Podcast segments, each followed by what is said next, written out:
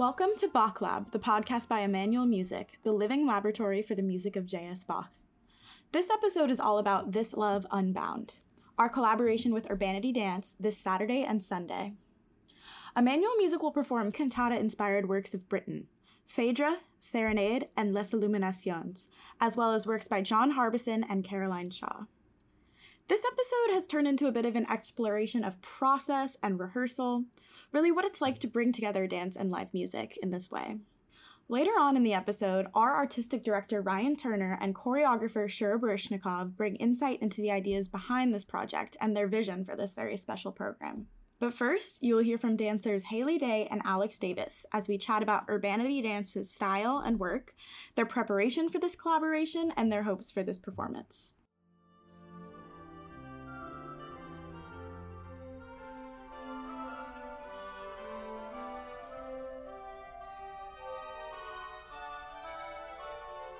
Name is Haley Day, and I am one of Urbanity's professional contemporary company dancers. Um, and there were four of us who were booked for this show. Um, Shura, when Shura got hired to direct it, she wanted to have some dancers from Urbanity be involved. Um, so we put together a lot of the dance part of things in November and December. Um, and actually, just today started putting things together. I met um, a singer today, Carly. Um, and so we, yeah, just barely starting to put everything together um, only today. So, yeah. Amazing. Hi, my name is Alex Davis. Uh, I'm a dancer and choreographer. I was with the Urbanity Professional Company for five years. I'm no longer with the company, but I'm still, uh, I don't know, like a friend of. I don't know how to best describe my relationship to Urbanity, but you, no one ever leaves Urbanity. I think is the the best way you can say it. Um, so but in this capacity, I was uh, asked to assist Shura. So Shura, when she was arranging this project and had decided to work with Urbanity dancers, uh, reached out to me, knowing that I have a relationship with Urbanity and with Emmanuel, and Shura mm-hmm. and I have a working relationship as well. So I'm uh, thinking of myself as uh, the connective tissue uh, for the week of this project. So I didn't generate any choreography. I'm not dancing in it, but the week of, I fully expect to be running around facilitating conversations and uh, helping everybody in the space who might need it. Yeah, so that kind of brings us to I assume a lot of our listeners are looking forward to this concert, but might not know what to expect. So um, it's going to be a collaboration between this dance company and Emmanuel Music. Um, where is dance going to play in to this concept, and like how might it be experienced as an audience member? Yeah, so um, actually, part of the thing that Alex is going to be working on with us at Tech is something that we don't know that much about. Um, during the first half of the concert, we're going to be kind of um, doing fairly simple walking patterns to kind of just mm. like bring energy into the space. Um, and we don't know anything about what that really is going to be like yet. Um, and then uh, Olivia Link, one of the dancers, has a solo in the first half of the show. Um, that will be there is going to be like a stage specifically for dance that's going to mm. be for us. So um, I think there's like stage and then musicians behind that uh, sort of a setup. Um, and then the full quartet of dancers is in the third, seventh, and tenth movements of the Britten piece. Um, and that uh, is more like set choreography that we've been been working on more fully. Uh, we just got to see today uh, with a few sections of that how um, a singer will be kind of moving through space with us a little bit. Figured out that um, looks like there shouldn't be too much traffic, um, but yeah, just like certain select moments, uh, dancers will be there and. Uh, Shura, I think, uh, made it pretty clear when she first got hired for this that she's not the type of choreographer to create movement that's like a literal interpretation mm-hmm. of text or anything. Um, it's more about uh, energetically moving ideas through the space um, and and yeah, just bringing extra embodied life to the whole thing um, in in a few select places. That's really interesting, and I think we'll like reflect on the program really well. Um, were you speaking about? Yeah, go ahead. It's it's great to offer as many ways into a work as possible, and I think this concert is going to have so many different ways for the audience to approach the music, uh, whether that's through the movement or through the lighting design or through the singers or through the text. Or uh, we're really uh, what I see happening through this collaboration between um, all these wonderful artists is the potential for so many access points into the work. Um, so I think it's a, that plus the um, the accessible pricing model that Emmanuel mm-hmm. is offering.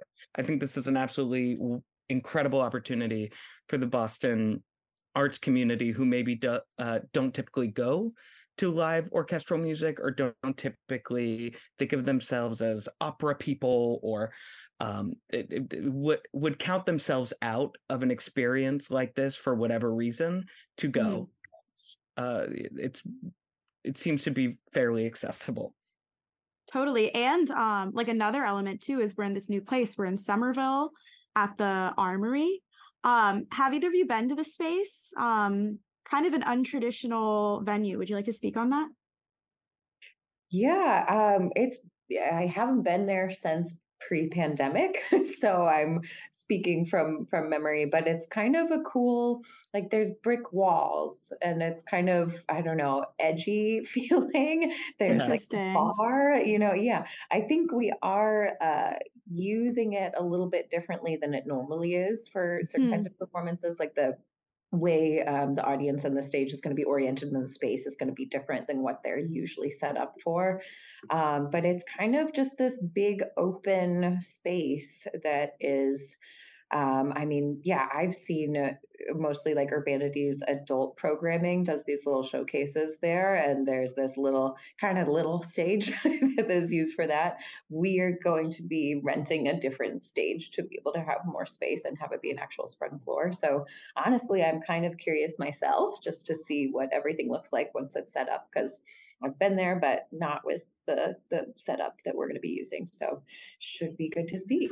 Yeah, it, it's really a community space. It's a space I think of for for many folks, a meeting space, a classroom, a shopping space, a performance space. So, uh, like you were saying, Claudia, I really hope that that is one of the many reasons people feel safe is the wrong word, but people feel welcome to this show, even if they typically would count themselves out because they don't think they understand dance or they don't think they understand opera or whatever. Yeah, I'm excited. I've never been there either. Um, I'd love to hear just kind of about urbanity dance in general. Like, what kind of um what style do you guys use and what is urbanity dance yeah yeah, uh, it's funny because we do. So we have a school that reaches hundreds of students between ages one and like 90 something. I think our oldest Dance with Parkinson's student is up there. Um, and we also do some community outreach stuff. Like I'm going and performing at a school on Wednesday, doing this little, it's called Dancing in Each Other's Shoes, program that we send out to different uh, elementary schools and middle schools. Um, we also do have a professional contemporary company, um, which is four of the seven members that were part of the company this year are are doing this particular show. So for this show, we are doing contemporary. However, one of our biggest draws is our beginner adult hip hop classes. Mm. Uh, so yeah, so as far as what we do as a whole organization, I'd say is focused on contemporary and hip hop. Um, for our professional adult performing company, just contemporary currently. And, and what does that mean? Like, what should we expect to see from you guys? Yeah, contemporary dance is a, a an emerging and ongoing uh, art form, and because it is truly contemporary in the sense often uh, in other artistic traditions there are uh, ideas like modernism or postmodernism or classic classicalism like these these ideas freeze with history. Um dance is like relatively in the united states a relatively like young art form. Like we can train with people who trained with the founding of modern dance forms right? Like haley and i have both met and worked with people who worked with martha graham Like Mhm. that's kind of wild that we're like only one degree removed from the founding of a lot of these artistic principles that contemporary dance in the United States is built on. So because of that, what contemporary dance is is always changing and always fusing. But um, aesthetically, you could probably expect to see some ballet or jazz lines. You could expect to see some very physical partnering. Um, you can expect to see uh, movement that is aligned with and illustrating music as well Mm. as fighting and uh like bringing to light uh things that aren't in the music so it's really um a catch-all not in its generality but it's a catch-all in the sense that uh there's space for everything in it Mhm. Yeah, and and I mean it's one of the so Shura Baryshnikov, the choreographer, came in with a bunch of uh, task-based uh, exercises to get us working on the choreography. So each one of our, our four dancers was given like a I- I'm tr- I wish I could remember exactly what the first one was, but something there's something called target practice that we used to make the uh, third movement in the Britten Mm. piece. Um, and so we each kind of made our own little phrase of movement, and then Shura looked at it and had us all kind of start, figured out where to put us, played around. What if you wait here and you go sooner? How will this line up? That kind of stuff. And then we just had a little two minute section out of that. But with each, like, she didn't give us each movement for that one at all, right? But then for the 10th movement of the Britten piece, she had, we have like a very unison gestural phrase that's going to be Mm. happening. It's mostly just like arms and upper body. We're going to be wearing these big uh, full skirts. So there's not very much movement. There's not like a lot of walking around or stepping. And it's just this really beautiful, um, kind of lyrical uh, upper body, arm, and head and torso movement. Um, so from yeah, so from section to section within this show, there's a lot of a lot of different kinds of things going on. Um, but yeah, I guess you could say uh, there there's like modern based movement going on um, aesthetically. Yeah. Pretty weird. Um, Y- I really yeah, love hearing about the pro the process and how like part of the process is like a collaborative like exploration and like play and Haley, can you tell me a little bit about what rehearsals have been going like and and and that experience? Yeah, um, I just am always struck by how different a process is for musicians than for dancers for something like this, right? Uh, like there is a dance notation that exists that like eight people in the world can actually use functionally. There's no way of documenting things and then being like, okay, go read your music and rehearse, and then we'll meet together a few weeks before, right? Instead, it was one of those like, uh, in November and December, we have a break from our usual company season. So Shura scheduled rehearsals with us then, and the music she had figured out uh, more or less which sections she felt like dance fit in, um, and we had uh, you know like little task based um, assignments to help create phrase work, and then she figured out how to put it all together, and then we kind of figure out how it's going to align with the music. Usually a little yeah like the movement and the composition of things came first and then figuring out where it lines up with the music came a little bit later Mhm. um, but then we did not really rehearse this between december and like we had a, a marketing video shoot in january where we just came back together real quick and tried to remember what happened you know but um, otherwise we have video documentation that we use to try to make sure we didn't forget everything completely um, and then uh, got back together only within the last few weeks. We had three rehearsals total together um, to just put everything back together and finish one section that we hadn't finished in Mhm. December. Um, so honestly, it's just been a like more recently, it's been a lot of trying to remember what happened, make sure that it's consistent. Which I think for yeah for dancers that's an interesting challenge. Video definitely helps, but it's still only an indicator when it's been that long in between.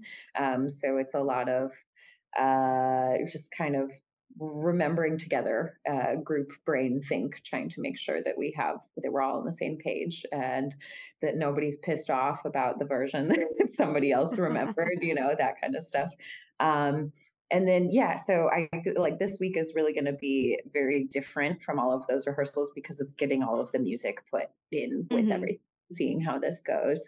Um, so so yeah, so leading up to this, lots of just like building material, trying to kind of imagine that a singer might be moving through here, but we'll see later. And now we get to actually mm-hmm. see later. So um, so yeah. And being prepared for things like uh, the recordings we've been using might uh, not be at all what Ryan plans on conducting in mm-hmm. terms of phrasing or I you know tempo yeah yeah so that's where uh, Haley and the dancers and Shura will be talking about that. And then uh, I imagine myself like running between Shura and Ryan and being like, hey, Ryan, this is what the dancers need. This is what Shura needs while Shura's trying to play some musicians. It's going to be, um, you know, you we've done a lot of, or I, you all have done a lot of preparation leading up to this, you know, I, I, and in this respect, I think it's similar to an orchestral rehearsal process, right? The musicians have all had their music and now they're getting into the room together. So now the dancers and the costumes and the lighting are all just another thing that we all get to turn into something. Great. Here's like a um me not knowing very much but being curious. When you say phrase and you're talking about like this dance process, will you explain to me what that means? Yeah, um, I would say a string of movements um, that usually it's uh, it's going to be the same every time, right? Uh, like a, a set determined string of movements mm-hmm. and how long it is is completely arbitrary um, but uh, sometimes we talk about like original phrase work or like mm. raw material phrase work where it's one of those like we're just making big swaths of fabric to then be able to cut and paste and sew different places right? So um, one of these sections was actually a big brain game of we uh, each each of the four dancers made their own phrase their own string of movements right? And then we had to learn each other dancer's phrase Mm. And then Shura kind of took it and said, okay, you two go over here, you do part of this phrase, you two go over here, you do part of this other phrase. And then we kind of play around and see what happens. And then the last section, we had to create retrograde versions of our original. Oh right? Which is where you mm-hmm. press rewind on the whole thing. Yeah. So, um, so yeah, your original phrase is like your your main string of movement that you made, but then other phrases get made out of that from kind of cutting and pasting and reorienting and rearranging. Well, as we wind up, um, is there anything you would like to share about like what an audience, what would you would like an audience to get out of this or to learn about the dance aspect or anything like that? Um, I mean, I guess I I'm expecting there to be plenty of like music lovers and Emmanuel supporters at this. Um, so I guess I hope that they'll see something that they would normally see and find it um, compelling to see movement and in the course of everything. I do also know, like, I have friends who prefer to just listen to music without mm. visual stimulation. Um, so I'm I'm curious if there's going to be any of of that kind of thing where it's like, oh, it's distracting when there's too many things to look at. You know, I'm I'm curious if there will be some of that. Um, but hopefully, I think it'll just kind of create this new world to be part of for you know however long you're in the space. Um, and yeah, I hope it's. Uh, enchanting and you know it just like pulls people in to feel like they can really just like settle and revel in um some really you know talented humans all together in the same place. Totally. Yeah um i hope people have um a ca- at this uh, i hope people have like as casual or as formal an, an experience as they wish. Mm.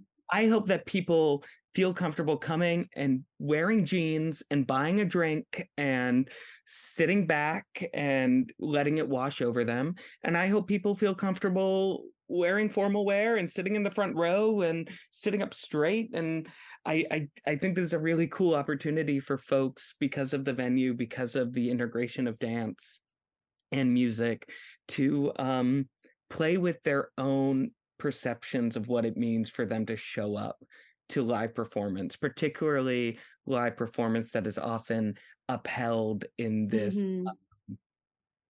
like often unattainable mythic formal way uh so i hope that we can through the movement and through the design and through the community of the dancers and musicians and the artists involved facilitate a space of um of agency for the audience to approach it uh, the way that they need to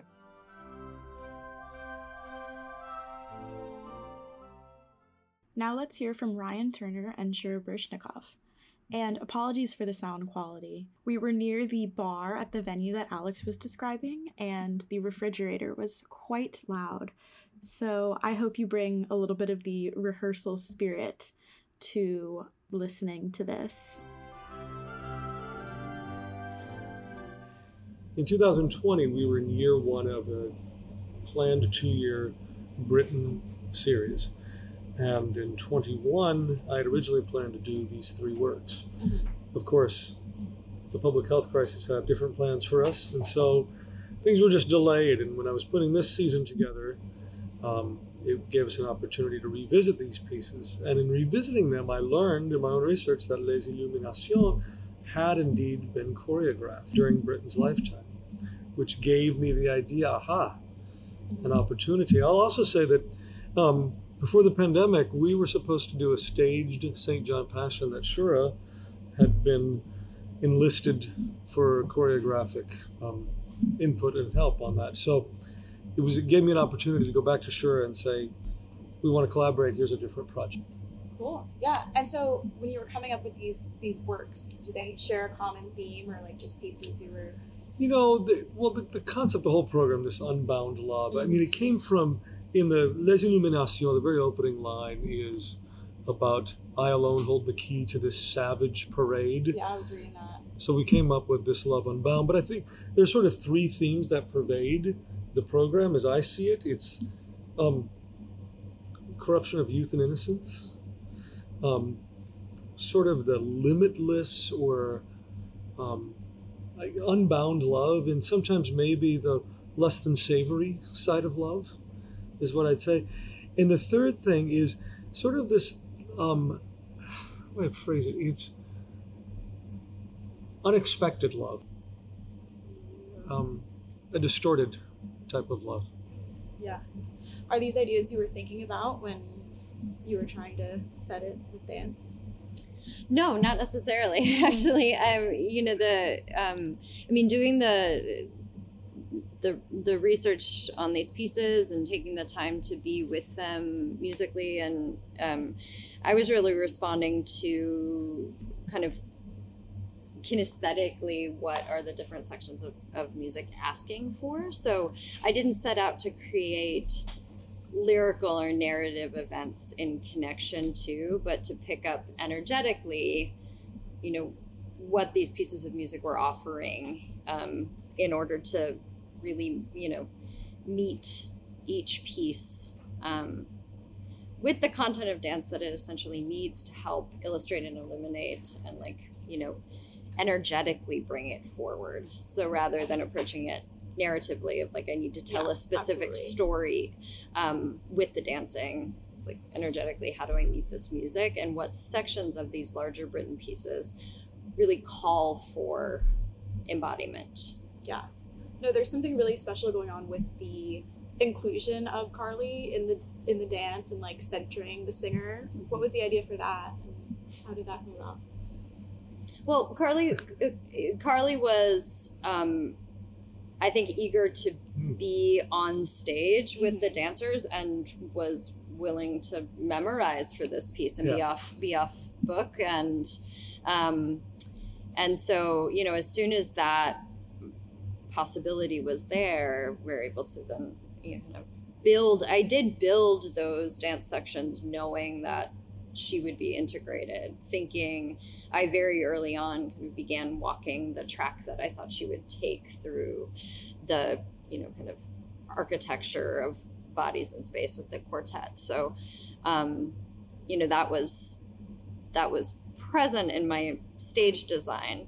Um, but I also knew that the dancers didn't need to be present through the whole thing, that there were also times where she really just needed to be with the audience to tell these stories. There's a lot of exposition. And again, I didn't want to get into um, kind of back myself into a corner where I needed to narrate these larger, like, storytelling pieces. Again, it's like, how do we meet the poetry and, um, you know, you lift some of the um, the images to actually help create the movement, which we did. You know, the um, a lot of the choreography was built with um, choreographic devices that I lifted right from the language of the poetry. You know, one of the things I'll say to add to that is, especially oh, especially as it relates to Phaedra and Les Illuminations. In Phaedra, there's not. It's telling a story, but it's not narrative. Mm-hmm. It's telling a story through Phaedra's emotions and responses. So we're not.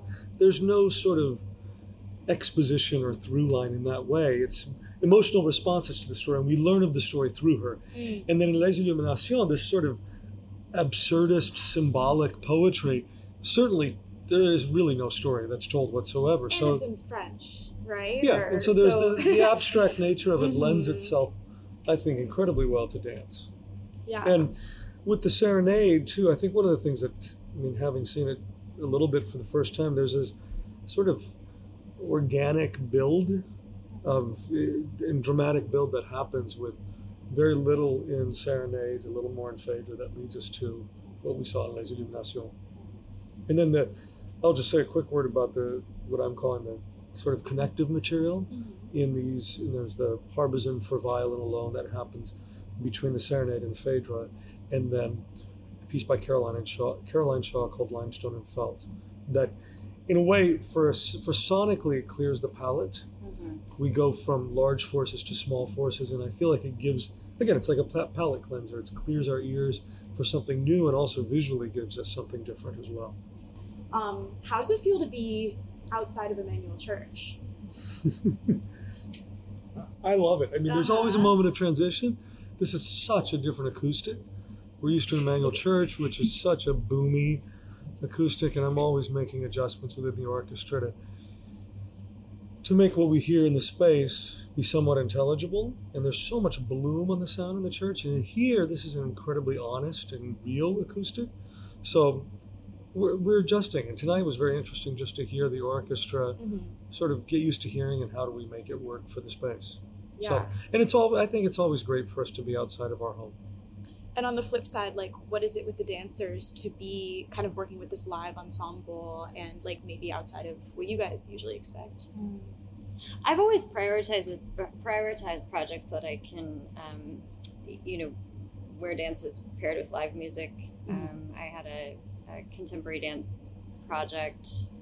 Uh, I, I ran a company for a number of years, and part of our mission of the project was the, you know, performance of dance with live music. It's always been my always my preference. It's not always within the um, it's not always in dance budgets to include live live music. It's it's actually it, it's rare for that reason for for the reason you know scarcity of resources. Um, so uh, this is an extraordinary opportunity. I mean, the dancers were really excited to you know to be in space. And, and even just knowing, for instance, like when we were rehearsing with recordings in the studio that you know carly would be right there that that voice would be you know there's such a mm-hmm. kinesthetic exchange with the vibration of sound that close to you when you're dancing whether it's an instrument or you know someone's vocal instrument. It's extraordinary and it, it energetically there's a feed forward and feedback between the musicians and, and singers and dancers and that's that's what a program like this is is um, yeah like kind of extraordinary for Yeah, it's really one whole rather than either with Mhm. accompaniment, you know, and it's just really I'm very very excited. Um, any final thoughts? What would you what would you like to be a takeaway or I'm just grateful to be doing this project and for giving these, um, really giving the dancers the opportunity to to work with live music on this scale. It's really extraordinary as a, a dancer at any stage of their career to have this opportunity to Mm-hmm. kind of be in the like living, breathing organism of um, a, a musical machine Yeah. of this size. I'll say similarly for us, for the, the three soloists, the singers, it's not, this is not common to be able to, I mean, Bill Hite, who's a seasoned tenor, has had a, a formidable career, has only sung the Serenade once in his career with orchestra. And that was, I think, over 10 years ago. So this is not common. So it's, it's a real opportunity for these singers to get the chance to do these works that aren't done that frequently. Um, and also all the added elements of, of light and dance and being in the moment. And I will say the other thing that I'm really thrilled that we're doing is two performances Yeah. because, you know, and I actually kind of hope audiences will come on Saturday and Sunday because I think it's going to grow from Saturday to Sunday. And it's going to be totally different. Yeah. Well, I'm really excited. Thank you guys. Thank you so much. Thanks.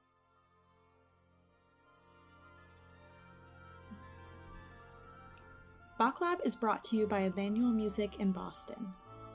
Visit emmanuelmusic.org to reserve tickets to This Love Unbound, Saturday and Sunday, April 29th and 30th at Arts at the Armory. The music you heard in this episode is from Bach Cantata BWV 127, presented by Emmanuel Music February 27, 2022, conducted by Michael Beattie and engineered by Seth Torres. Thank you so much to Haley, Alex, Ryan, and Shura for taking part in this episode. I'm Claudia Dorian, host and producer of this podcast.